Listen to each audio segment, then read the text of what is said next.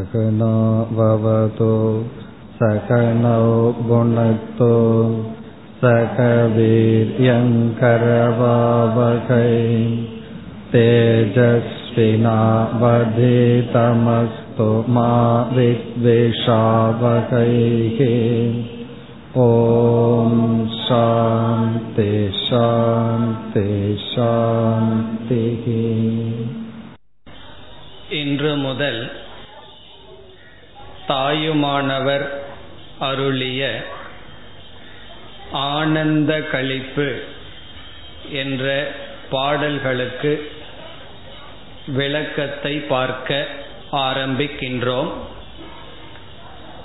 30 பாடல்கள் கொண்ட இந்த பகுதி ஆனந்த களிப்பு என்ற பெயரில் விளங்குகின்றது. முதலில் சுருக்கமாக தாயுமானவர் வாழ்க்கை குறிப்பை பார்ப்போம்.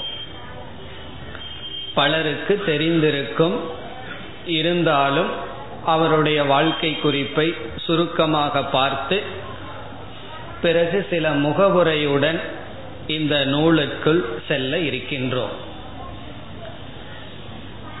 தஞ்சாவூர் ஜில்லாவை சார்ந்த வேதாரண்யம் என்ற ஒரு கிராமம், அது தாயுமானவருடைய பூர்வீக இடம்.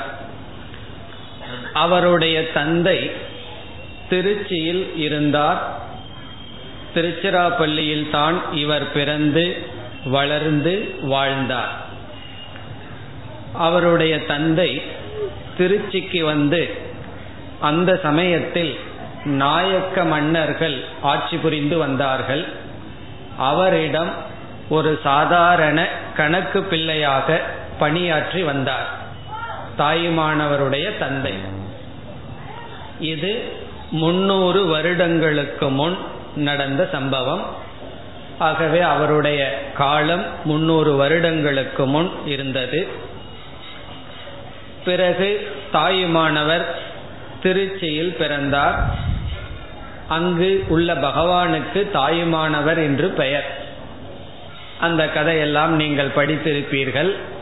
இறைவன் தாயாக சென்று ஒரு பக்தனை காப்பாற்றியதனால் அவர் தாயும் ஆனவர். அவர் அனைவருக்கும் தந்தை மட்டுமல்ல, அவர் தாயும் ஆனவர் என்று பகவானுக்கு பெயர். அந்த பெயரையே தாயுமானவருக்கு சூட்டினார். பிறகு இவர் சிறு பிள்ளையிலிருந்து நல்ல அறிவு திறமையுடன் வளர்ந்து வந்தார். நல்ல நூல்கள் கற்றார். பிறகு இவருக்கு வயது வந்தது. திருமண வாழ்க்கை மேற்கொண்டார். அந்த சமயத்தில் அவருடைய தந்தை இறந்துவிட்டார். தந்தையினுடைய பொறுப்பை உணர்ந்த அரசர் அவருடைய மகனான தாயுமானவருக்கு அரசவையில் பொறுப்பை கொடுத்தார். இவரும் ஒரு சாதாரண கணக்கு பிள்ளையாகத்தான் அரசரிடம் சேர்ந்தார். பிறகு இவருடைய திறமையை பாராட்டி இவருடைய அறிவு கூர்மை, பிறகு இவருடைய நேர்மை, உழைப்பு, இதன் மூலமாக அமைச்சராக உயர்ந்தார். சாதாரண வேலைக்கு சேர்ந்த தாயுமானவர் அமைச்சர் பதவிக்கு வந்தார். அமைச்சராக இருந்து பணியாற்றி வந்தார். அதே சமயத்தில் அங்கு உள்ள தத்துவ நூல்களையும் அவர் படித்தார். ஒரு அமைச்சராக இருக்க லௌகிக ஞானம் எது தேவையோ அதையும் அவர் அறிந்தார். வேதாந்த நூல்கள், சைவ சித்தாந்த நூல்கள் முதலியவைகளையும் அவர் அப்பொழுது பயின்று வந்தார். பிறகு அவருக்கு ஒரு மகன் பிறந்தது. சில காலத்திலேயே மனைவி தவறிவிட்டார்கள். அதோடு அவருடைய இல்லற வாழ்க்கை முடிவடைந்தது. தன்னுடைய மகனை தன்னுடைய அண்ணனிடம் கொடுத்து விட்டார். அந்த சமயத்தில் அரசரும் இறந்துவிட்டார். ராணி ஆட்சி செய்து வந்தார். இவர் மனைவியையும் பிரிந்தார். அரசரிடமும் விடுதலை அடைந்தார். பிறகு தன்னுடைய பதவியை விட்டு துறவற வாழ்க்கையை மேற்கொண்டார். எந்த ஒரு உயர்ந்த ஸ்தானத்தில் இருந்தாரோ அதே நகரத்தில் அவர் ஒரு சாதாரண ஆண்டியாக தெரிந்தார். பிறகு பல ஊர்களுக்கு சென்றார், சாதனைகளை மேற்கொண்டார். மௌனகுரு என்ற பிரசித்தமான ஒரு ஆசிரியரை சந்தித்தார். அதற்கு முன்னும் இவர் முறையாக கற்றிருந்தார். பிறகு இவர் தவங்கள் மேற்கொண்டு பல ஸ்தலங்களுக்கு சென்று பாடல்களை பாடி இறுதியாக ராமநாதபுரத்தில் அவருடைய உடலை நீத்தார். இவ்விதம் தாயுமானவர் வாழ்க்கையை பார்த்தால், அவர் சிறு வயதிலிருந்து பெற்றோர்களிடம் நல்ல சம்ஸ்காரத்தை பெற்று நன்கு படித்து, பிறகு உலக அனுபவத்தையும் பெற்று, இறுதியில் அனைத்தையும் துறந்து தன்னுடைய புலமையை, தன்னுடைய தமிழ் அறிவை இறைவனுடைய ஸ்துதி செய்வதற்காக அவர் பயன்படுத்தி இறுதியில் அவர் இந்த உடலை நீத்தார். ஒரு நல்ல மகானாக தன்னுடைய கடைசி காலத்தில் இருந்து நீத்தார். தாயுமானவரிடம் இருக்கின்ற விசேஷம் என்னவென்றால், அவர் சமஸ்கிருதமும் கற்றிருந்திருக்கின்றார். அதனால்தான் பல பாடல்களுக்குள் சமஸ்கிருத சொற்கள் அதிகமாக பிரயோகம் செய்திருப்பதை நாம் பார்க்கலாம். 300 வருடங்களுக்கு முன் இருந்த போதிலும் அவருடைய தமிழ் எளிமையாகவே இருக்கின்றது. இப்பொழுது அவருடைய பாடல்கள் 1400 பாடல்கள் நம்முடைய கையில் இருக்கின்றது. அதற்கு மேல் அவர் பாடியிருக்கலாம். நம்முடைய கைவசம் இருப்பது அவ்வளவு பாடல்கள். இதுதான் அவருடைய சிறிய வாழ்க்கை குறிப்பு. இனி அவர்களுடைய பாடலுக்கு வந்தால், தாயுமானவர் பாடிய பாடல்களில் 1400-1500 பாடல்களுக்கு பக்கம் இருக்கின்றது. அதில் என்ன கருத்துக்கள் இருக்கின்றது என்ற ஒரு கண்ணோட்டத்தை இப்பொழுது பார்க்கலாம். அவருடைய பாடல்களில் என்னென்ன கருத்துக்கள் அமைந்திருக்கின்றன என்று பார்த்தால், முதலில் தன்னுடைய இஷ்ட தேவதையை வணக்கம் செய்திருக்கின்றார். அதாவது ஈஸ்வர ஸ்துதி, ஈஸ்வரனை பாடி இருக்கின்றார். அந்த ஈஸ்வரன் எப்படி என்றால், ஒரு குறிப்பிட்ட நாம ரூபத்தை எடுத்துக்கொண்டு அந்த நாம ரூபத்தை ஸ்துதி செய்வது, போற்றுவது போன்று அமைந்திருக்கின்றது. உமாதேவியை வணங்குதல், தக்ஷிணாமூர்த்தியை நமஸ்காரம் செய்தல், சிவபெருமானை ஸ்தோத்திரம் செய்தல், இவைகளெல்லாம் அடங்கி இருக்கின்றன. ஆகவே இதை நாம் என்ன சொல்லலாம்? இஷ்ட தேவதா நமஸ்காரம். தன்னுடைய இஷ்ட தேவதையான சிவன், உமாதேவி, பிறகு தட்சிணாமூர்த்தி, இப்படிப்பட்ட தெய்வங்களை அவர் நன்கு பாடியிருக்கின்றார். இப்படி பல பாடல்கள் இருக்கின்றன. அடுத்ததாக பார்த்தால், அவருடைய அறிவு இறைவன் வெறும் ஒரு நாம ரூபத்தில் மட்டும் இல்லை, அந்த இறைவன் அனைத்துமாக, உலக அனைத்துமாக இருக்கின்றார் என்று விஸ்வரூப ரூபமாக அவர் இறைவனை பாடியிருக்கின்றார்.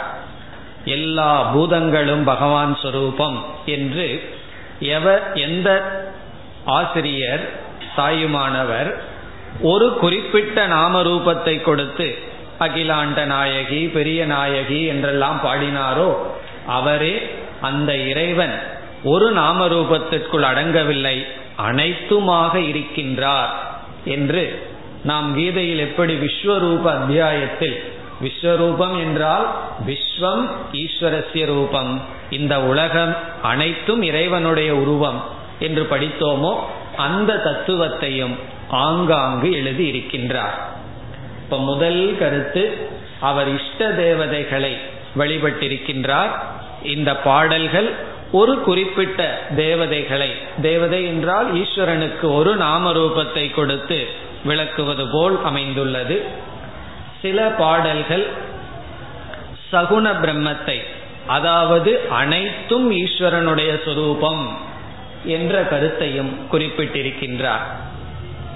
இனி அடுத்ததாக பார்த்தால், இந்த சகுனத்தையும் கடந்த நிர்குண பிரம்மத்தையும் அவர் பல பாடல்களில் பேசி இருக்கின்றார். அந்த நிர்குண பிரம்மத்தை வணங்குவது போல், அந்த நிர்குண பிரம்ம ஸ்வரூபத்தை பல இடங்களில் வர்ணித்து இருக்கின்றார். முதல் பாடலே நிர்குண பிரம்மத்தினுடைய வர்ணனையாக அமைந்து அதை வணங்குவதாகவே அமைந்துள்ளது. அங்கிங்கு எண்ணாதபடி என்ற இடத்தில் நிர்குணஸ்வரூபம்தான் வருகின்றது. உபனிஷத்தில் பூர்ணமத பூர்ணமிதம் என்ற சாந்தி பாடம் நிர்குண பிரம்மத்தை விளக்குவது போல் அமைந்தது போல் இவருடைய ஆரம்பமே அப்படி இருக்கின்றது. பிறகு பல இடங்களில் அவர் நிர்குண பிரம்மத்தை வர்ணித்து இருக்கின்றார். அந்த நிர்குண பிரம்மத்தை வர்ணிக்கும் பொழுது உபனிஷத்தில் பயன்படுத்தப்பட்ட சொற்கள் அப்படியே அவர் கையாண்டு இருக்கின்றார். அதற்கு உதாரணமாக நாம் சில பாடல்களை பார்க்கலாம். கருணாகர கடவுள் என்ற தலைப்பில் முதல் பாடலை எடுத்துக்கொண்டால் அது தமிழ் பாடலா அல்லது சமஸ்கிருத பாடலா என்ற சந்தேகம் வரும் அளவுக்கு அவர் சமஸ்கிருத சொற்களை கையாண்டுள்ளார். அனைத்தும் உபனிஷத்தில் குறிக்கப்பட்ட நிர்குண பிரம்மத்தினுடைய சொற்கள். நிர்குண, நிராமய, நிரஞ்சன, நிராலம்பன, நிர்விஷய, கைவல்ய, நிஷ்கல, அசங்க, அச்சல அனைத்தும் சமஸ்கிருத சொற்கள். ஆனால் அனைத்தும் நிர்குண பிரம்மத்தை விளக்குகின்ற சொற்கள். இவ்விதம் பல பாடல்களில் நிர்குண பிரம்மத்தை பற்றிய விளக்கம் வந்துள்ளது. சகுண பிரம்மத்தை சொல்லி வருவார், உடனே நிர்குண பிரம்மமும் கலந்திருக்கும். அது இவருடைய பாடல்களில் அமைந்துள்ள அடுத்த கருத்து. இப்ப முதலில் இஷ்ட தேவதையை கூறிய கருத்துக்கள், இரண்டாவது அனைத்தும் ஈஸ்வரன் என்று பேசும் பாடல்கள், மூன்றாவது நிர்குண பிரம்மத்தை வர்ணிக்கின்ற அல்லது விளக்குகின்ற பாடல்கள். இவைகளெல்லாம் அதிகமாக இல்லை, ஆங்காங்கு இருக்கின்ற. பிறகு அதிகமாக இவர்கள் தாயுமானவர் பாடல்களில் அமைந்துள்ள கருத்து இப்பொழுது நாம் பார்க்க போவது, அவைகள் ஒரு சாதகன் செய்ய வேண்டிய கடைபிடிக்க வேண்டிய சாதனைகள், சாதனைகளை பற்றித்தான் இவர் அதிகம் பாடி இருக்கின்றார். ஒரு சாதகனுக்கு தேவையான சாதனைகள் இவர் பாடி இருக்கின்றார். அதில் ஈஸ்வரனுடைய கிருபை தேவை, குருவினுடைய கிருபை தேவை என்று குருவினுடைய மகிமை, குருவை அடைதல், குருவுக்கு பணிவிடை செய்தல், குருவிடமிருந்து ஞானத்தை பெற வேண்டும் என்ற சாதனையை வலியுறுத்துதல், பிறகு அறிவு தேவை, வைராகியம் தேவை என்ற சாதனைகளையெல்லாம் எல்லா இடத்திலும் அதிகமாக பாடி இருக்கின்றார். அதிகமான பாடல்கள் சாதகனுக்கு உகந்ததாக இருக்கின்ற அந்த சாதனைகளை பற்றி சொல்லும் பொழுது இவர் என்ன செய்துள்ளார்? இந்த உலகத்தை, உலகத்தில் உள்ள போக பொருள்களை நிந்தனை செய்திருக்கின்றார். ஒருவன் போகியாக இருக்கும் பொழுது எந்த போக பொருள்களை வர்ணித்து மயங்கி இருந்தானோ அவனே ஒரு காலத்தில் அறிவு வரும் பொழுது நிந்திப்பான். அந்த நிந்தனை இவர் செய்திருக்கின்றார். ஷரீர நிந்தனை, தன நிந்தனை, பொருள், ஷரீரம் இவைகளையெல்லாம் நன்கு நிந்தனை செய்திருக்கின்றார். நிந்தனை என்றால் திட்டுதல், இழிவாக பேசுதல். பிறகு லோக நிந்தனை என்றால் உலகத்தில் உள்ள பொருள்களை எல்லாம் நிந்தித்தல். அடுத்த நிந்தனை ஆத்ம நிந்தா, தன்னையே அதிகமாக இகழ்ந்து பேசியிருக்கின்றார். பல இடங்களில் இவ்விதம் பேசியிருக்கின்றார். அதை நாம் ஆத்ம நிந்தனை என்று கூறலாம். ஆத்ம நிந்தனை என்றால் தன்னையே நொந்து கொள்ளுதல், தன்னையே இகழ்ந்து பேசுதல். நான் இவ்வளவு கீழ்த்தரமாக இருந்து கொண்டு இருக்கின்றேன் என்று அவர் பேசி இருக்கின்றார். அதிலிருந்தும் சில பாடல்களை நாம் இன்று பார்க்கலாம். பிறகு அதற்கு அடுத்ததாக இவர் தன்னை இழிவாக பேசி, பிறகு இவரே தான் தன்னுடைய மனநிலையில் உயர்ந்து ஒரு சாதகனாக இறைவனுக்கு பாத்திரமானதாகவும் பேசுகின்றார். பிறகு இறுதியில் என்ன செய்கின்றார்? தான் இப்படிப்பட்ட நிலையிலிருந்து குருவினுடைய கிருபையினால் இந்த ஞானத்தை அடைந்து, இந்த ஞானத்தின் பலனையும் அடைந்து தான் ஒரு திருப்தனாக நான் ஒரு நிறைவடைந்தவனாகவும் இருக்கின்றேன் என்றும் இவர் பாடி இருக்கின்றார். இப்ப சாதகனை பற்றி பேசி அந்த சாதக நிலையில் தன்னை நிந்தித்து போக வஸ்துக்களை எல்லாம் நிந்தனை செய்து பிறகு இறுதியில் என்ன செய்துள்ளார்? ஒரு சித்த புருஷன், சாதனையெல்லாம் செய்து கடந்து மன நிறைவை அடைந்தவன் எப்படி இருப்பான் என்ற இடத்தில் தான் அப்படி இருப்பதாக பாடி இருக்கின்றார். அதை நாம் என்ன சொல்லலாம்? ஆத்ம திருப்திகி என்று சொல்லலாம். இப்ப என்னென்னலாம் பண்ணியிருக்கார்? ஆத்ம நிந்தனை பண்ணார். முதல்ல லோக நிந்தனை, உலகத்தை நிந்தித்தார். பிறகு ஆத்ம நிந்தனை, தன்னை நிந்தித்தார். பிறகு அவரே ஆத்ம திருப்தியை, தன்னுடைய திருப்தியை அவர் வெளிப்படுத்தி இருக்கின்றார். எப்பொழுது திருப்தியை வெளிப்படுத்தியுள்ளார் என்றால், சாதனைகளையெல்லாம் செய்து அவர் சித்த புருஷனானவுடன், சாதன அவஸ்தையிலிருந்து அவர் சாத்தியத்தை அடைந்து சித்தனானவுடன் அவர் மனதில் அடைந்த நிறைவை வெளிப்படுத்தி இருக்கின்றார். அப்படி வெளிப்படுத்திய இடம்தான் ஆனந்த களிப்பு என்ற பகுதி. ஆனந்த களிப்புல நம்ம எந்த இடத்தை பார்க்கிறோம்? அவர் சாதனைகளையெல்லாம் கடந்து தான் இந்த பேற்றை அடைந்தேன், இந்த ஒரு நிலையை அடைந்தேன் என்று மகிழ்ச்சியாக வெளிப்படுத்துகின்ற கடைசி நிலை, அதைத்தான் நாம் இப்பொழுது பார்க்க போகின்றோம். இப்படி தாயுமானவருடைய பாடல்களை நாம் பார்த்தால், இந்த பாடல்களில் இஷ்ட தேவதை பற்றிய பாடல்கள், அதாவது சில தேவதைகள், பிறகு சகுண பிரம்ம வர்ணனம், அனைத்தும் ஈஸ்வர சுரூபம் என்ற வர்ணனை, மூன்றாவது நிர்குண பிரம்ம வர்ணனை, உபனிஷத்துக்களில் எதை நாம் அறிய வேண்டுமோ மாயையெல்லாம் கடந்து நிர்குணமாக இருக்கின்ற சுத்த பிரம்மத்தினுடைய இலக்கணங்கள், பிறகு சாதனைகள், ஒரு சாதகன் என்னென்ன சாதனைகளை கையாள வேண்டும் என்ற இடம். அந்த இடத்தில் அவர் லோகத்தை நிந்தித்துள்ளார், போக பொருள்களை நிந்தித்துள்ளார், பிறகு தன்னை நிந்தித்துள்ளார், பிறகு தான் இறைவனுடைய பேற்றை அடைந்ததாக கூறி இறுதியில் சித்த புருஷனுடைய வர்ணனை, ஒரு சித்தன் சாதனையெல்லாம் செய்து கடந்தவன் என்ன நிறைவை அடைகின்றான், அதையும் இவர் வர்ணித்துள்ளார். இதுதான் அவருடைய பாடல்களில் அமைந்துள்ள கருத்துக்கள். இதில் லோக நிந்தை, தன்னை நிந்திப்பது அதிகமாக இருக்கின்றது. அதெல்லாம் ஏன், அதனுடைய அவசியம் என்ன என்றெல்லாம் இன்று நாம் பார்க்க போகின்றோம். பிறகு அடுத்த கருத்துக்கு வந்தால், இந்த தாயுமானவர் பாடல்களை படிப்பதனால் நமக்கு என்ன பலன் கிடைக்கும் என்று பார்க்க வேண்டும். இந்த பாடல்கள் ஒரு தத்துவத்தை நிர்ணயம் செய்ய எழுதப்பட்டது அல்ல. இப்ப சில நூல்கள் இருக்கிறது என்றால், அந்த நூல்கள் இதுதான் மேலான தத்துவம் என்று நிலைநாட்ட எழுதப்படும். இப்ப விவேக சூடாமணி என்று எடுத்துக்கொண்டால் நாம் பார்த்து முடித்தோம். இதில் இதுதான் மைய கருத்து என்று படிப்படியாக சென்று நிலைநாட்டப்பட்டிருக்கும்.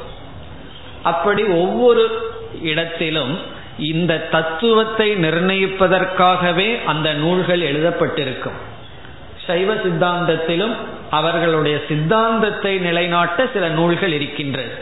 அது படிப்படியாக அந்த நூல்கள் எழுதப்பட்டு இதுதான் முடிவு என்று சொல்லப்படும். தாயுமானவர் அப்படி ஒன்றை நிலைநாட்ட இந்த பாடல்களை எழுதவில்லை. அவர் ஆரம்ப காலத்திலிருந்து கடைசி வரை அவருடைய வாழ்க்கையையே பாடல்களாக நமக்கு கொடுத்துள்ளார். ஆகவே இந்த பாடல்கள் அவருடைய வாழ்க்கைதான் பாடல்களில் பிரதிபிம்பிக்கின்றது. இதில் ஒரு தத்துவத்தை அவர் நிலைநாட்டவில்லை. அதனால்தான் இந்த தாயுமானவருடைய பாடல்களை அத்வைதத்தை பின்பற்றுபவர்களும் பயன்படுத்துகிறார்கள்.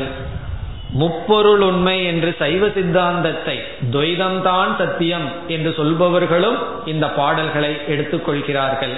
எடுத்துக்கொண்டு சொல்கிறார்கள் அவர் சைவ சித்தாந்தத்தை தான் சொன்னார் என்று. அத்வைதிகள் எடுத்துக்கொண்டு சொல்கிறார்கள் அவர் அத்வைதத்தை தான் பேசினார். அதே போல் நாயன்மார்கள், ஆழ்வார்கள், இவர்களுடைய பாடல்கள் ஒரு தத்துவத்தை நிலைநாட்ட அல்ல, அவர்களுடைய உணர்வை அதில் வெளிப்படுத்தினார்கள், அவர்களுடைய மனநிலையை வெளிப்படுத்திய பாடல்கள். ஆகவே இதை வைத்துக்கொண்டு நாம் இதுதான் இவர் பேசினார் என்ற தத்துவத்தை யாரும் நிலைநாட்டக்கூடாது. நமக்கு பிடித்திருந்தால் பயன்படுத்தலாம், அவ்வளவுதான். ஆனால் தத்துவத்தை நிர்ணயம் செய்ய அல்ல. பிறகு எவருடைய சொல் நம்மை உற்சாகப்படுத்தும் என்றால், எவர் அந்த சொல்படி இருந்து சொல்கிறாரோ அந்த சொல்தான் நம்மை உற்சாகப்படுத்தும். தாயுமானவர் பேசிய ஒவ்வொரு சொல்லும் அவர் உணர்ந்து அதன்படி இருந்து சொல்லி இருக்கின்ற காரணத்தினால்தான் இன்னும் இவருடைய பாடல்கள் தொடர்கிறது, தொடரவும் போகின்றது. அப்படிப்பட்டவர்களுடைய உள்ளத்திலிருந்து வருகின்ற சொல் நம்மை உற்சாகப்படுத்த நன்கு பயன்படும். ஆகவே ஒரு தத்துவத்தை நிர்ணயிக்க இந்த பாடல்களை நாம் பயன்படுத்தக்கூடாது. ஆனால் நம்மை உற்சாகப்படுத்த இந்த பாடல்களெல்லாம் நன்கு நமக்கு பயன்படும். பிறகு எப்படியெல்லாம் இது பயன்படும் என்று நாம் பிறகும் பார்க்கலாம். பிறகு இந்த தாயுமானவர் பாடல் ஒரு உபதேசத்துக்கு, ஒரு வகுப்புக்கு நேரடியாக அதிகம் பயன்படாது. காரணம், வேதாந்த வகுப்பை முறையாக எடுக்க வேண்டுமென்றால் அதற்கென்று நூல்கள் இருக்கின்றன. இப்ப இந்த நூல்கள் எப்படி பயன்படும் என்றால், இது நம்மை உற்சாகப்படுத்த ஆங்காங்கு சில கருத்துக்கள், கொட்டேஷன் என்று சொல்வார்கள், அதற்கு இது பயன்படும். இருந்தாலும் நாம் என்ன செய்திருக்கின்றோம், ஆனந்த களிப்பை தேர்ந்தெடுத்து அதில் வேதாந்த கருத்துக்களை சேர்த்து ஒரு வேதாந்த நூலாகவும் நம்மை உற்சாகப்படுத்துகின்ற வகுப்பாகவும் சேர்த்து பார்க்க இருக்கின்றோம். வேதாந்தத்தில் சொல்லப்பட்ட கருத்துக்களை எல்லாம் இவர் எழுதிய பாடல்கள்ல நாம் நுழைத்து அதை ஒரு பூர்ணமாக நாம் பார்க்க திட்டமிட்டு இருக்கின்றோம். இனி நமக்கு சில சந்தேகம் வரலாம். இந்த தாயுமானவர் பாடலை படிக்கும் பொழுது எதற்கு இவர் இந்த உலகத்தை, தன்னையெல்லாம் இவ்வளவு தூரம் நிந்திக்க வேண்டும், திட்ட வேண்டும், இவருக்கு ஏன் இவ்வளவு கோபம் உலகத்தின் மீதும் தன் மீதும் என்றெல்லாம் நமக்கு சந்தேகம் வரலாம். பிறகு அவ்விதம் நிந்திப்பதனால் நமக்கு என்ன பலன் கிடைக்கும், அதையெல்லாம் படிக்கிறதுனால எந்த அளவுக்கு நாம் உற்சாகம் அடைவோம் என்ற சந்தேகம் நமக்கு வரலாம். அதை தெளிவுபடுத்த வேண்டுமென்றால் நமக்கு ஒரு அறிவு தேவை. அது என்ன அறிவு என்றால், ஒரு மனிதன் ஆரம்பத்திலிருந்து மோட்சத்தை அடையும் வரை என்னென்ன பாதைகளை கடந்து செல்கின்றான் என்ற அறிவு நமக்கு தேவை. அதை நாம் இப்பொழுது பார்க்கின்றோம். இப்பொழுது என்ன கருத்துக்குள் நாம் செல்கின்றோம், ஒரு சாதகன் ஆரம்பத்திலிருந்து ஒன்றும் தெரியாத நிலையிலிருந்து என்னென்ன படிகளை கடந்து இறுதியாக மோட்சத்துக்கு செல்கின்றான், அந்த மோட்ச மார்க்கத்தை இப்பொழுது நாம் பார்க்கின்றோம். இப்போ ஒருவன் கல்லூரியில படிச்சு ஒரு பெரிய டிகிரி முடிச்சிருக்கான்னு சொன்னா நமக்கு தெரியும் அவன் எப்படி வந்திருக்கான். எல்கேஜி பேபி கிளாஸ்ல இருந்து அவன் இப்படி படிப்படியாக இந்த அறிவுடன் இருக்கின்றான்னு தெரிகிறது. போல ஞான நிஷ்டை அடைந்து ஆனந்த களிப்பை கூறுகின்ற தாயுமானவர் என்னென்ன படிகளை கடந்து வந்தார் என்று நாம் பார்க்க வேண்டும். காரணம் என்ன, இவருடைய பாடல்கள் இவருடைய பாதை, இவர் எந்த பாதையை கடந்து வந்தாரோ அதை இவர் பாடலாக எழுதியிருக்கின்றார்.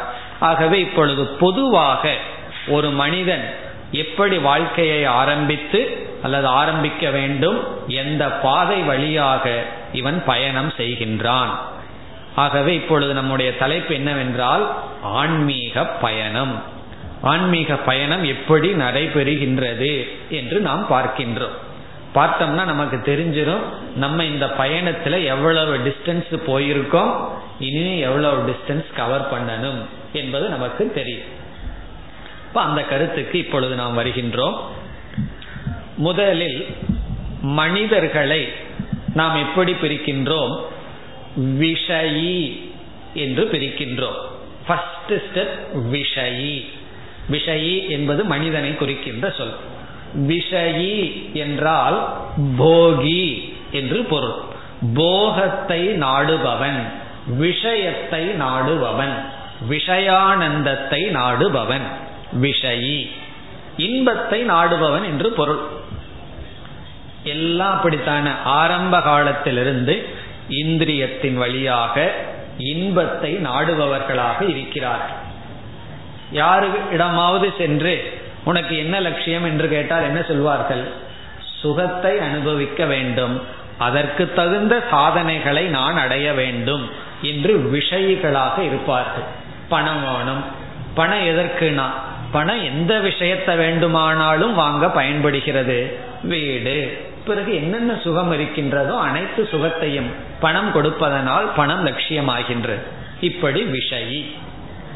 இந்த விஷயி என்றால் போகி, போகத்தை நாடுபவன். அது ஆரம்பத்தில் இருக்கின்ற மனிதன். இந்த போகத்தை நாடுபவனை நாம் இரண்டாக பிரிக்கின்றோம். ஃபர்ஸ்ட் விஷயி. விஷயினா போகத்தை நாடுபவன். அந்த போகத்தை நாடுபவனை ரெண்டு கேட்டகரியில போடுறோம். முதல் பகுதி யார் என்றால் தர்ம அனனுசாரி என்று சொல்லப்படுகிறது. தர்ம அனனுசாரி என்றால் தர்மத்தை பின்பற்றாதவன், தர்மப்படி போகத்தை நாடாதவன். அனுசாரினா பின்பற்றுபவன், அனனுசாரினா தர்மத்தை பின்பற்றாதவன். இவன் போகத்தை அனுபவிக்க விரும்புகின்றான். இவனுடைய கொள்கை என்னவென்றால் நியாயப்படி தர்மப்படி இன்பத்தை அனுபவிக்கணுங்கிறதெல்லாம் கிடையாது, எப்படியோ போகத்தை அனுபவிக்கணும். அதற்கான மார்க்கம் தர்மம் எல்லாம் கிடையாது. என்ன சொல்வார்கள் தெரியுமோ? நேர்மையா இருந்தா பொழைக்க முடியாது, உண்மையெல்லாம் பேசினா இந்த காலத்துல வாழ முடியாது. அதனால என்னன்னா, நான் தர்மத்தை காம்ப்ரமைஸ் பண்றேன், எனக்கு தர்மம் முக்கியம் இல்லை, நல்லது முக்கியம் இல்லை. என்ன முக்கியம்னா லட்சியமான போகம்தான், இன்பம்தான் முக்கியம். அந்த போகம் காட்சி பொருளாக இருக்கலாம், கேட்கிற பொருளா இருக்கலாம், சுவைக்கிற பொருளா இருக்கலாம், எல்லா விதத்திலையும் எனக்கு சுகம் முக்கியம். அது எப்படி வருதுங்கிறத பத்தி எனக்கு முக்கியமே இல்லை என்று தர்மத்தை விட்டு போகத்தை நாடுபவன் ஒரு விதமான போகிகள் அல்லது விஷயி. இரண்டாவது விதமானவன் தர்ம அனுசாரி. அனுசாரி என்றால் பின்பற்றுபவன், தர்ம அனுசாரி என்றால் தர்மத்தை பின்பற்றுபவன். இந்த தர்மத்தை பின்பற்றுபவன் அவனுக்கும் போகம்தான் முக்கியம், இன்பமா வாழணும், சௌக்கியமா இருக்கணும், சுகமா இருக்கணும். ஆனால் அவன் என்ன செய்கின்றான்? அந்த சுகத்தை நான் தர்மப்படிதான் ஈட்டுவேன், தர்மப்படிதான் அந்த பொருள்களை நான் சேகரிப்பேன் என்று தர்மத்தினுள் வழியில் போகத்தை அனுபவிப்பவன். இப்ப எவ்வளவோ பேர் கோயிலுக்கு செல்கிறார்கள், பகவானிடம் பிரார்த்தனை செய்கிறார்கள். எவ்வளவு பேர் எனக்கு ஞானம் வேணும், நீ வேணும்னு பிரார்த்தனை செய்கிறார்கள். எல்லாருக்குமே காமிய பிரார்த்தனை தான். வேதமே காமிய கர்மங்கள் பல சொல்லி இருக்கின்றது. உனக்கு இந்த பலன் வேண்டுமா, இந்த யாகத்தை செய் என்று கர்மகாண்டம் முழுவதுமே காமியமாகத்தான் இருக்கின்றது. எந்த புஸ்தகத்தை வேண்டுமானாலும் எடுத்து பாருங்கள், இந்த பாராயணம் செய்தால் இந்த பலன் கிடைக்கும். இப்ப எல்லாம் என்னன்னா தர்மத்தின் வழியாக எதை அடைதல்? போகத்தை அடைதல், இன்பத்தை அடைதல். இப்படி விஷயி ஆக இருப்பவர்கள், போகத்தை குறிக்கோளாக கொள்கின்ற மனிதர்களை நாம் இரண்டாக பிரிக்கலாம். தர்மத்திற்கு உட்பட்டு போகத்தை அனுபவிப்பவர்கள், அதாவது காமிய கர்மத்தை செய்பவர்கள் நியாயப்படி. பிறகு தர்மத்தை துறந்து தர்மத்திற்கு முக்கியத்துவம் கொடுக்காமல், நியாயம், நேர்மை, சத்தியம் இதற்கெல்லாம் முக்கியத்துவம் கொடுக்காமல் போகத்தையே லட்சியமாக ஏதோ ஒரு வழியில் போகம் வந்தால் சரி, என்று தர்மத்தை பின்பற்றாதவர்கள் என்று பிரிக்கின்றோம். இனி தர்மத்தை பின்பற்றாதவர்களுடைய கதி என்ன என்றால் பாபம். அவர்களை பற்றி நம்ம பேச வேண்டாம், ஏன்னா நம்ம நல்லதை பற்றி பேச ஆரம்பிச்சிருக்கோம். அதனால அவர்களை நம்ம இதோடு விட்டு விடலாம். நம்ம எங்க போயாகணும், மோட்சத்து வரைக்கும் ஒரு மனிதன் என்னென்ன பாதையை கடந்து செல்கிறான்னு போயாகணும். அதனால தர்மத்தை பின்பற்றாதவங்களை பற்றி பேச ஆரம்பிச்சோம்னா நரகத்துல தான் போய் நிற்போம். அதனால அதை நம்ம விட்டு விடலாம். தர்மத்தின்படி போகத்திற்குள் இருப்பவர்களை முதல்ல இப்பொழுது நாம் எடுத்துக் கொள்கின்றோம். இவர்கள் போகத்தையே இன்பத்தையே குறிக்கோளாக கொண்டிருந்தாலும் தர்மத்தை இடையில் வைத்த காரணத்தினால் அந்த தர்மத்தின் பலனாக இவர்களுக்கு என்ன கிடைக்கின்றது, போகம் கிடைக்கின்றது. அந்த போகத்தோடு தர்மத்தின் பலனாக ஒரு விதமான விவேகம் இவர்களுக்கு கிடைக்கின்றது. இப்ப முதல் படியில் இருந்தவன் யார்? விஷயி.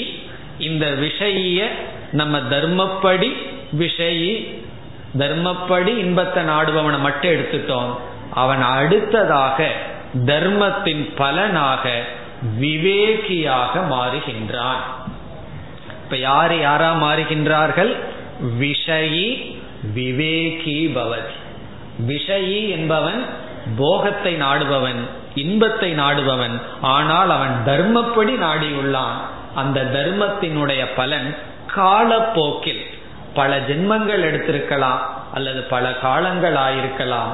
அந்த தர்மத்தின் பலனாக, தர்மத்துக்கு ரெண்டு பலன், ஒன்று பொருள்களை இவனுக்கு கொடுக்கிறது, இனி ஒன்று இவனுக்கு ஒரு விதமான அறிவை கொடுக்கின்றது.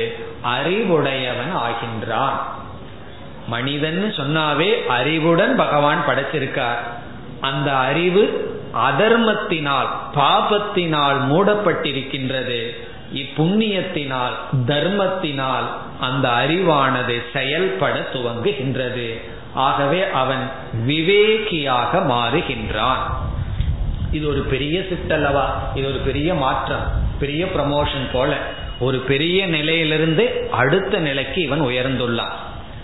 இனி விவேகி என்றால் என்ன, அறிவுடையவன் என்றால் என்ன? முதல்ல அறிவுடையவன்கிறதனுடைய அர்த்தம் என்னவென்றால், ஒரு பொருளினுடைய தன்மையை சரியாக புரிந்து கொண்டவன் அறிவை உடையவன். இப்ப யார் அறிவை உடையவன் என்றால், எந்த பொருளினுடைய எந்த தன்மை எப்படி இருக்கிறதோ அப்படி புரிந்து கொண்டால் அவன் அறிவை உடையவன். இப்போ ஒரு பஸ் இருக்கு, அதுக்குள்ள என்னென்ன பொருள் இருக்கு, அவனுடைய தன்மை என்னன்னு புரிஞ்சுட்டா அவன் அதை பற்றி அறிவை உடையவன். அப்படி அறிவை உடையவன் யார் என்றால் ஒரு பொருளினுடைய தன்மையை சரியாக புரிந்து கொண்டவன்.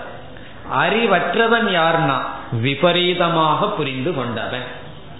சரியா புரிஞ்சிட்டா அறிவு இருக்கு, விபரீதமா புரிஞ்சிட்டா அவன் அறிவற்றவன். இனி இந்த முழு உலகத்தினுடைய தான் லட்சியமாக கொண்டுள்ள போகத்தினுடைய தன்மையை புரிந்து கொண்டவன் தான் விவேகி. எதை நான் நாடனும் எதை நான் அடையணும்னு நினைச்சு அதற்காகவே காலம் சக்தி அனைத்தையும் இவன் செலவிடுகின்றான். அந்த லட்சியத்தை பற்றிய அறிவு இவனுக்கு மெதுவாக கிடைக்க ஆரம்பிக்கின்றது. அந்த அறிவு என்னவென்றால், நான் எதற்காக இவைகளை நாடுகின்றேன் என்றால் என்னை நிறைவுபடுத்துவதற்காக இவைகளை நாடுகின்றேன். காரணம் என்ன, ஒரு ஆசை வரும்பொழுது மனதில் ஒரு குறை, அந்த குறையை நீக்கிறதுக்காக பொருளை நாடுறேன், பதவியை நாடுறேன், இன்பங்களை நாடுகின்றேன். ஆனால் இவைகள் என்னை ஏமாற்றுகின்றது. காரணம் என்ன, இவைகள் இதுவரை என்னை நிறைக்கவே இல்லை. ஆகவே நான் எதை லட்சியமாக கொண்டேனோ அந்த லட்சியத்தில் ஒரு மாற்றம் தேவைப்படுகின்றது. காரணம் என்ன, ஏமாற்றுகின்ற ஒன்றை நான் எப்படி எடுத்துக்கொள்வது என்று இவனுடைய லட்சியத்தில் ஒரு விவேகம் பிறக்கின்றது. லட்சியம் என்ன, வாழ்க்கையில நான் இறுதியாக எதை நாட வேண்டும் என்பதில் ஒரு புதிய அறிவு பிறக்கின்றது. என்ன அறிவு பிறக்கின்றது என்றால், நான் எந்த போகங்களை இன்பங்களை நாடிக்கொண்டிருந்தேனோ அவைகள் என்னுடைய லட்சியம் அல்ல. இடையில வருகின்ற சாதனைகளாக இருக்கலாம், ஆனால் லட்சியம் அல்ல. காரணம் என்ன? அதில் இருக்கின்ற சில உண்மை தன்மைகள் இவனுக்கு தெரிய ஆரம்பிக்கின்றது. இந்த அறிவினுடைய பெருமையை நாம் அறியவே மாட்டோம், அதுவே ஒரு அறியாமை. இவன் அறிவினுடைய பெருமையை அறிகின்றான். இந்த அறிவு வந்தவுடன் என்னென்னலாம் இவனுக்கு தெரிகின்றது? நான் எதை சுகசாதனம் என்று நாடினேனோ அது உண்மையில் துக்க சாதனமாக இருக்கின்றது. ரொம்ப விபரீதமாக இவன் புரிந்து கொள்றான். ஆனா இதற்கு முன்ன ஸ்டேஜில் இது அவனுக்கு புரியல. அதற்கு ஒரு உதாரணம், முதல்ல இவன் ஏழையா இருந்தான். ஏழையா இருந்த உடனே மனசுல ஒரு பயம், உடல்நிலை சரியில்லை என்றால் அல்லது ஏதாவது ஒரு கஷ்டம்னு வந்துட்டா பணம் தானே நம்ம காப்பாற்றும். இப்ப இந்த பயம் வந்தாச்சு, வாழ்க்கையை குறிச்சு ஒரு பயம். அந்த பயத்தினுடைய தூண்டுதல்ல என்ன செய்யறான்? இவனுடைய உழைப்பு எல்லாம் கொடுத்து பணத்தை ரொம்ப சேகரித்து வைத்து விட்டான். எதற்குனா இந்த பயம் நீங்கும் அப்பத்தான். எதை குறித்த பயம்? எனக்கு நோய் வந்துடலாம், கடைசி காலத்துல பணம் இருந்தா தான் என்ன நாலு பேர் மதிப்பார்கள், காப்பாற்றுவார்கள் என்றெல்லாம் நினைச்சு இவன் எதை சேர்த்திட்டான்? பொருளை ரொம்ப சேர்த்து விட்டான். அந்த பொருளை சேர்த்துனதுக்கு காரணம் என்ன?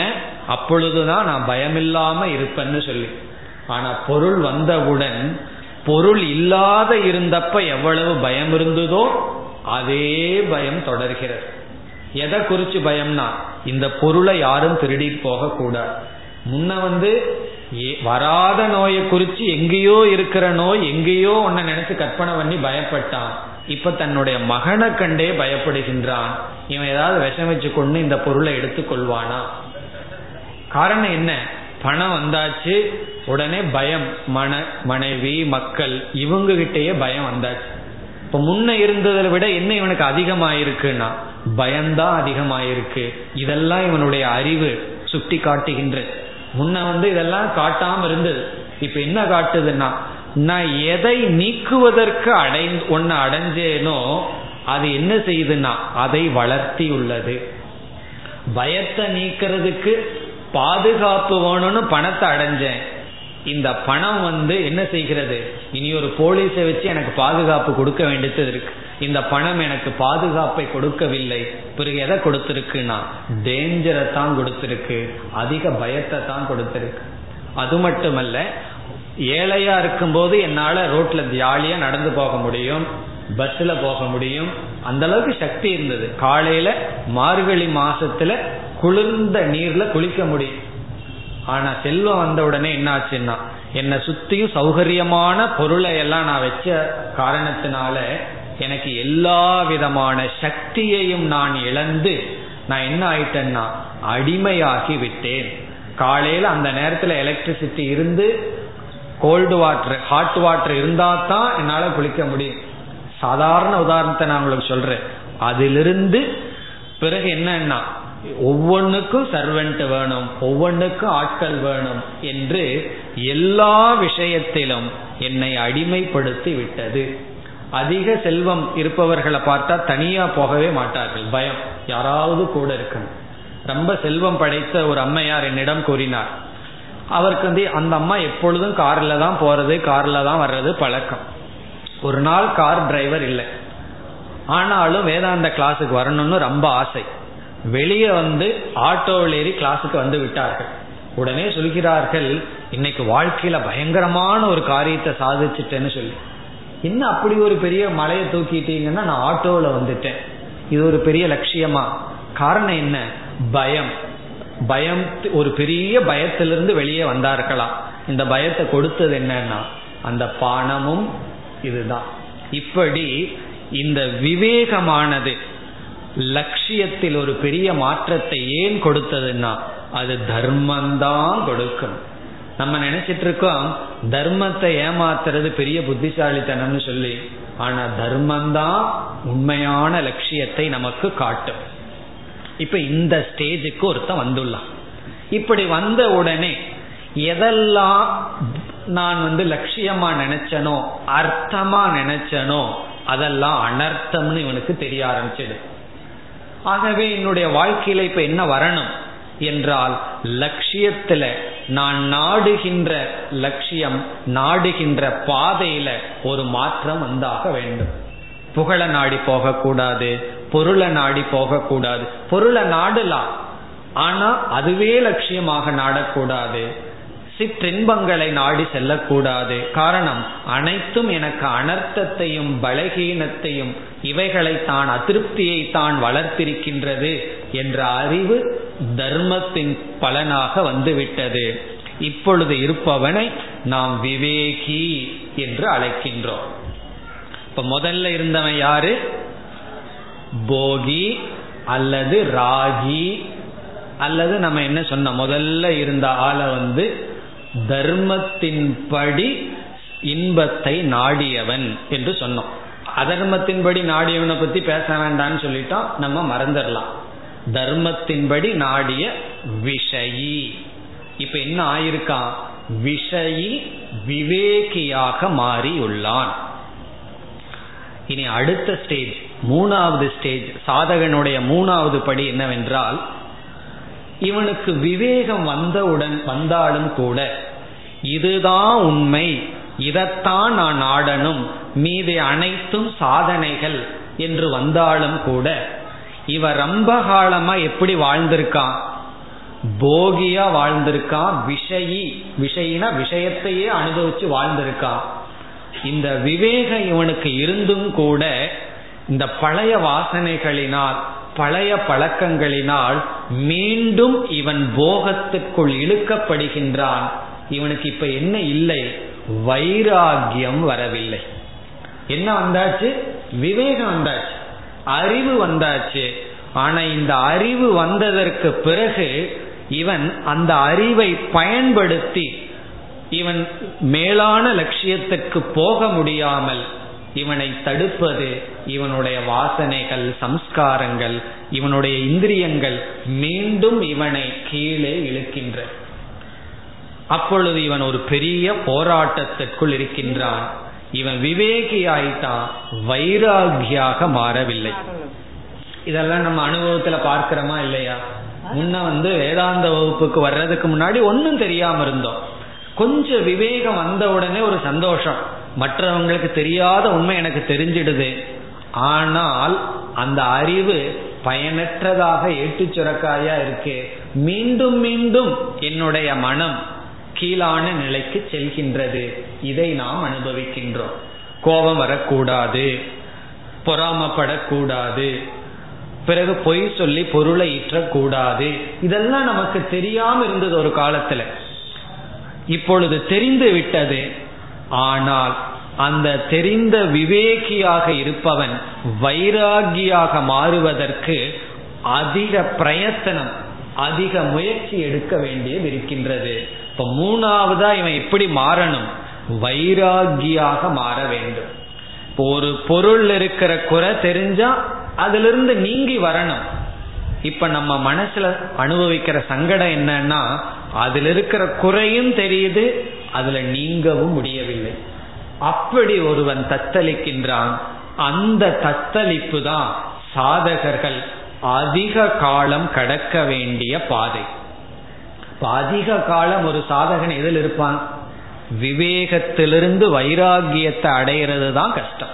எல்லாம் என்ன சொல்கிறார்கள் அல்லது நம்ம அனுபவம் என்ன, வேதாந்தத்துக்கு ஓரளவுக்கு இவைகளெல்லாம் லட்சியம்னு தெரிஞ்சவர்கள் என்ன சொல்கிறார்கள்?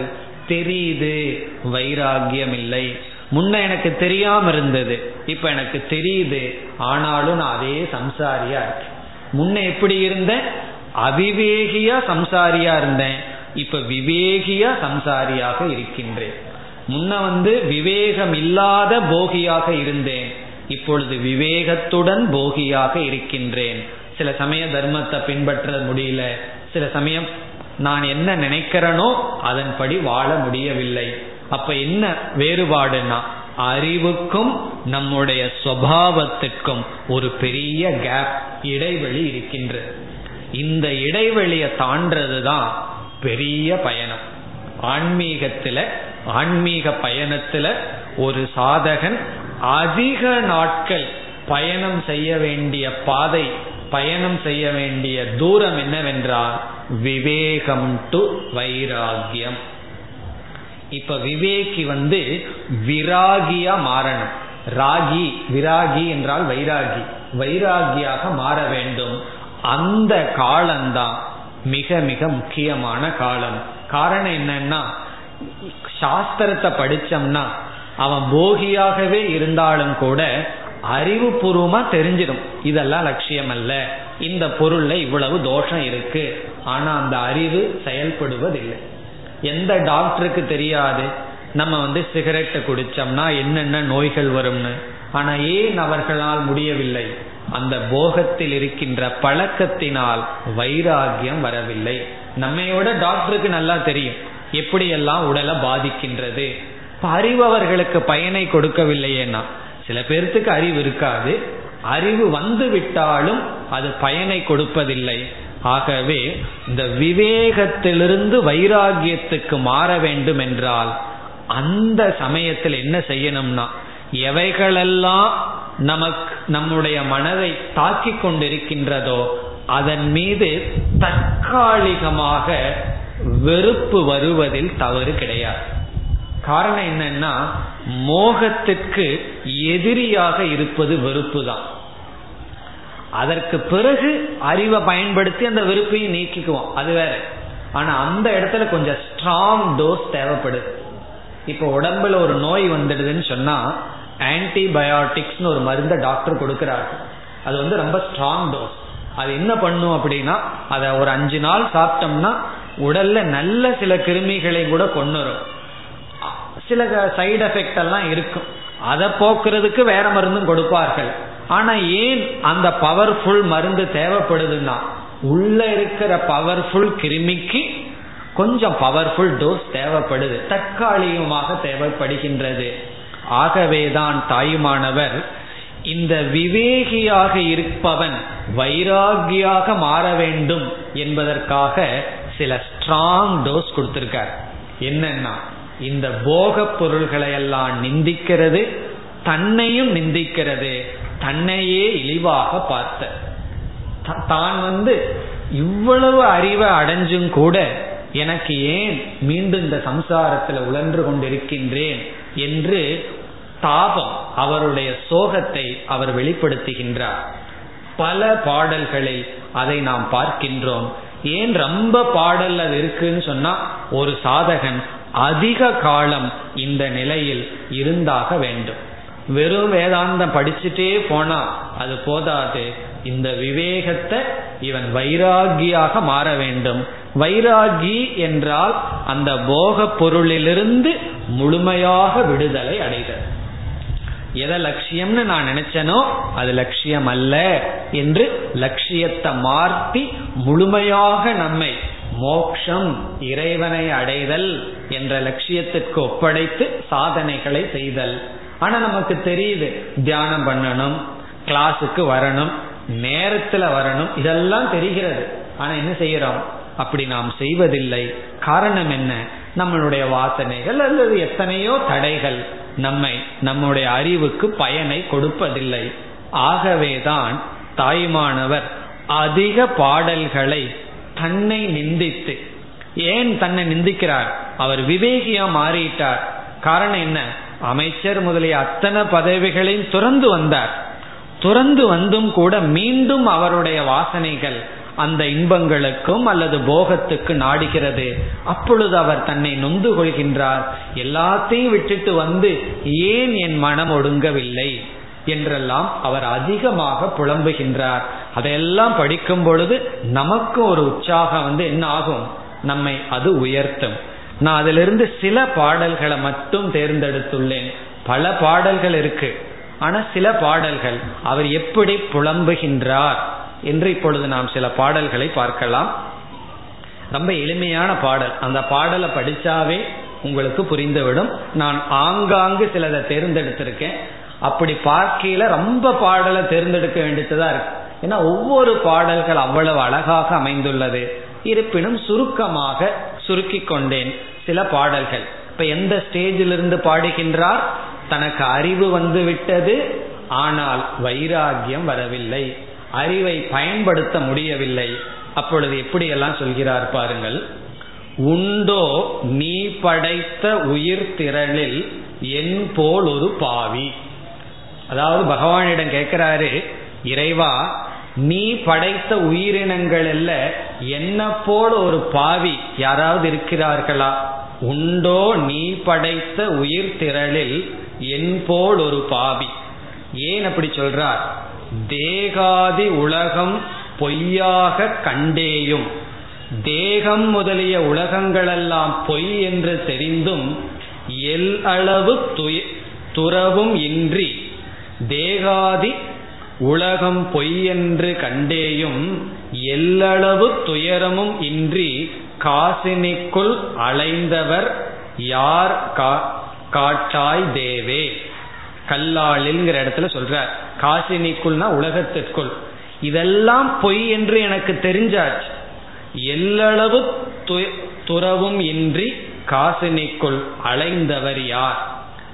இதற்கு முன்னாடி இதெல்லாம் பொய்ன்னு தெரியாத சமயத்துல இந்த உலகத்துக்குள்ள நான் அலைஞ்சிட்டு இருக்கலாம், ஆனாலும் என்னன்னா இது பொய் என்று தெரிந்தும் இதில் நான் எனக்கு வைராகியம் வரவில்லை. பிறகு இந்த உடலை வர்ணிக்கிறார். என்ன, இந்த உடலை வைராகியம் வரணும்னு சொல்லி ஒரு இடத்துல வர்ணிக்கின்றார். இந்த உடல் எப்படிப்பட்டதாம்? சோற்றை அடைத்த துருத்தி, வெறும் சாப்பாட்டை போட்டு அடைச்ச இது துருத்தியாம். காமவேல் நடன சாலை, காமவேல் மன்மதன் நடனம் ஆடுகின்ற இடம் எதுனா நடன சாலை. இந்த சரீரம் மோக ஆசை முறியிட்ட பெட்டி, மோக ஆசை வந்து முற்றிய பெட்டியாது. பிறகு என்ன, மும்மலமும் மிகுந்து ஒழுகு கோணி, கிருமிகள் ஊறும் குப்பி, இப்படியெல்லாம் திட்ட ஆரம்பிக்கின்றார். காரணம் என்னன்னா இப்படி இந்த உடல் என்று தெரிந்தும் அதுல எனக்கு வைராகியம் வரவில்லையே.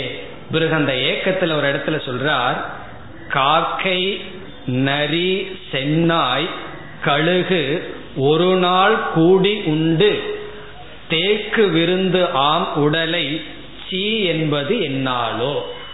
இப்ப தெரிஞ்சு போச்சு என்னன்னா காக்கை நரி சென்னாய் கழுகு இவைகளெல்லாம் ஒரு நாள் கூடி உண்டு, இவைகளெல்லாம் நம்ம உடல் இறந்ததற்கு அப்புறம் சேர்ந்து தேக்கு விருந்துனா பெரிய பெரிய விருந்து, பெரிய விருந்து சாப்பிடேன்னா நம்ம உடல் அதுக்கு கிடைச்சிடுதுன்னு சொன்னா சாதாரண விருந்து அல்ல, பெரிய விருந்து ஆம் உடலை சீ என்பது என்னாலோ.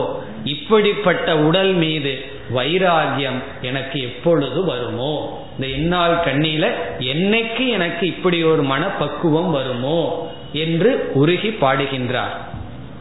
பிறகு மீண்டும் எனக்கு விவேகம் இருக்கு ஆனா வைராகியாக இல்லைங்கிற இடத்துல சொல்றார், வாழ்வு அனைத்தும் மயக்கம் என தேர்ந்தேன். மிக தெளிவா சொல்றார், வாழ்வு அனைத்தும் மயக்கம் என தேர்ந்தேன். இந்த வாழ்க்கையே வெறும் மாயை, உண்மையல்ல என்று தேர்ந்தேன். ரொம்ப அழகா சொல்றார், தேர்ந்தேன்னா நான் வந்து பாஸ் ஆயிட்டேன். எதுல இருந்து பாஸ் ஆயிருக்கேன்? ராகியா இருந்து விவேகியா வந்துட்டேன், எனக்கு அறிவு வந்தாச்சு. முதல்ல இதுல உணர்ந்து கொண்டு இருந்தேன் விஷயம் தெரியாம, இப்ப நான் தெரிஞ்சிட்டேன். பிறகு என்ன சொல்றார், தேர்ந்தவாறே நான் அப்பால் ஒரு வழி பாராமல் தாழ்வு பெற்று இங்கு இருந்தேன். தேர்ந்ததுக்கு அடுத்தது என்ன செய்யணும்? இப்ப 2ஆம் கிளாஸ்ல இருந்து 3ஆம் கிளாஸ் போயிட்டா அதே சந்தோஷத்திலேயே 10 வருஷம் அங்கேயே உட்கார்ந்துருக்கணுமா? அடுத்த வகுப்புக்கு போகணும் அல்லவா? தேர்ந்தவாறே என்ன செய்தேன் நான், அப்பால் ஒரு வழி பாராமல் அடுத்த வழிக்கு செல்லாமல் தாழ்வு பெற்று இங்கு இருந்தேன். மீண்டும் நான் விட்டதையே தொடர்ந்து அந்த வாசனையில் சிக்கி இருக்கின்றேன். இது என்ன மாயம், இது என்ன மாயம்னு கேட்டு ஊழ் வழியோ அல்லது உன் திருக்கூத்தோ, பகவான் கிட்ட வேண்டார், இது என்னுடைய ஊழ் வழியா அல்லது உன்னுடைய திருக்கூத்தா, நீ வந்து என்னிடம் விளையாடுகின்றாயா. பிறகு அடிபட்டு சொல்றார், இன்னும் பால் அவதிப்பட எனக்கு முடியாது, இனியும் நான் வந்து அவதிப்பட எனக்கு முடியாது. ஆகவே இறைவா எனக்கு நீ வைராகியத்தை கொடுக்க வேண்டும். என்று பாடுகின்றார். பிறகு என் போல் உடம்பெல்லாம் வாயாய் பிதற்றும் அவர் யார்? என்னாச்சான், தேவையில்லாம பேசக்கூடாதுன்னு தெரிஞ்சாச்சு. அதற்கு பிறகு என்ன சொல்றார், உடம்பெல்லாம் எனக்கு வாயா மாறிடுது, நாக்கா மாறி நான் உளறிக்கொண்டே இருக்கின்றேன், இது யார் என்று சொல்லி, பாழான என் மனம் குவிய ஒரு தந்திரம் பண்ணுவது உனக்கு அருமையோ? என்னுடைய மனம் ஒருமுகப்பட்டு இந்த போகத்திலிருந்து விடுதலை அடைய உனக்கு ஒரு தந்திரம் செய்வது அருமையோ என்றெல்லாம் பகவானிடம் உணர்வு பூர்வமாக பாடி கெஞ்சுகின்றார். எதற்கு? நான் அடுத்த கிளாஸுக்கு பாஸ் ஆக வேண்டும். எந்த கிளாஸ்ல இருந்து? விவேகியா இருந்து நான் வைராகியாக மாற வேண்டும். அப்படி மாறுவதற்கான பாடல்கள் தான் தாயுமானவருடைய பாடல்களில் மிக மிக அதிகம். அப்ப நாம யாருக்கு இந்த தாயுமானவர் பாடல் அதிகமா உதவி செய்யும்னா, விவேகமே இல்லாதவங்க இதை படிச்சாங்கன்னா போர் அடிச்சிடும். இது எதுக்கு நான் படிச்சது, படிக்க முடியாது. இதை நமக்கு படிக்கிறதுக்கு ஆர்வம் வருதுன்னு சொன்னாவே நமக்கு ஓரளவுக்கு விவேகம் வந்தாச்சுன்னு அர்த்தம். நீங்கெல்லாம் தாயுமானவர் பாடலை விரும்புகிறீர்கள்னு சொன்னா என்ன, ஃபர்ஸ்ட் ஸ்டாண்டர்ட்ல இருந்து செகண்ட் ஸ்டாண்டர்டுக்கு வந்துட்டீங்கன்னு அர்த்தம். அப்புறம் அடுத்த ஸ்டாண்டர்டுக்கு போகணும் அல்லவா, அதற்கான சாதனைகள் இங்கு ரொம்ப இருக்கு. இப்ப இதை படிக்க படிக்க நமக்கு என்ன வரும், நாமும் வெறும் அறிவோட இருக்க கூடாது, அந்த அறிவை நாம் வாழ்க்கைக்கு கொண்டு வந்து என்ன செய்ய வேண்டும், பயனை அடைய வேண்டும், வைராகியத்தை அடைய வேண்டும். அந்த புலம்பல் தான் தாயுமானவரிடம் அதிகமாக இருக்கின்றது. பிறகு கடைசி காலம் வரைக்கும் அவர் புலம்பியே இறக்கவில்லை. பிறகு அடுத்த சாதனை, அவர் வைராகியத்தை அடையறார், ஞான நிஷ்டையை அடையறார், பிறகு ஆத்ம திருப்தியை வெளிப்படுத்துகிறார். அதுதான் ஆனந்த களிப்புங்கிற இடம். ஆனந்த களிப்புங்கிற இடத்துல இந்த புலம்பல் எல்லாம் போயாச்சு, இப்படியெல்லாம் நான் இருந்து கஷ்டப்படுறேங்கிற புலம்பல் போய் தான் ஆனந்தமாக இருக்கின்றேன், நான் அடைந்த பேற்றை என்னென்று சொல்லுவேன் என்று அழகாக வர்ணிக்கின்றார். அந்த நிலைக்கு போறதுக்கு இன்னும் சில படிகள் இருக்கின்றது. நாம் அடுத்த வகுப்பில் அந்த படிகளை பார்த்து பிறகு ஆனந்த களிப்பு அவர் சொல்லணும்னா என்ன நிலைக்கு போனாருங்கிறதுக்கு வரணும். இப்ப இந்த வகுப்புல நம்ம பார்த்த முக்கியமான கருத்து என்னவென்றால், ஒரு விவேகி வைராகியாக மாற வேண்டும் என்றால் தாயுமானவர் பாடல் மிக மிக நமக்கு துணை புரிகின்றது. அந்த அறிவை நம்முடைய வாழ்க்கைக்கு கொண்டு வந்து அனாத்மாவிலிருந்து நம்மை விலக்கி கொள்ள இந்த பாடல்கள் நம்மை நன்கு உற்சாகப்படுத்தும் என்பதுடன் இன்றைய வகுப்பை நாம் நிறைவு செய்வோம். மேலும் அடுத்த வகுப்பில் தொடரலாம். ஓம் பூர்ணமத பூர்ணமிதம் பூர்ணாத் பூர்ணமுதச்யதே பூர்ணஸ்ய பூர்ணமாதாய பூர்ணமேவாவசிஷ்யதே. ஓம் சாந்தி.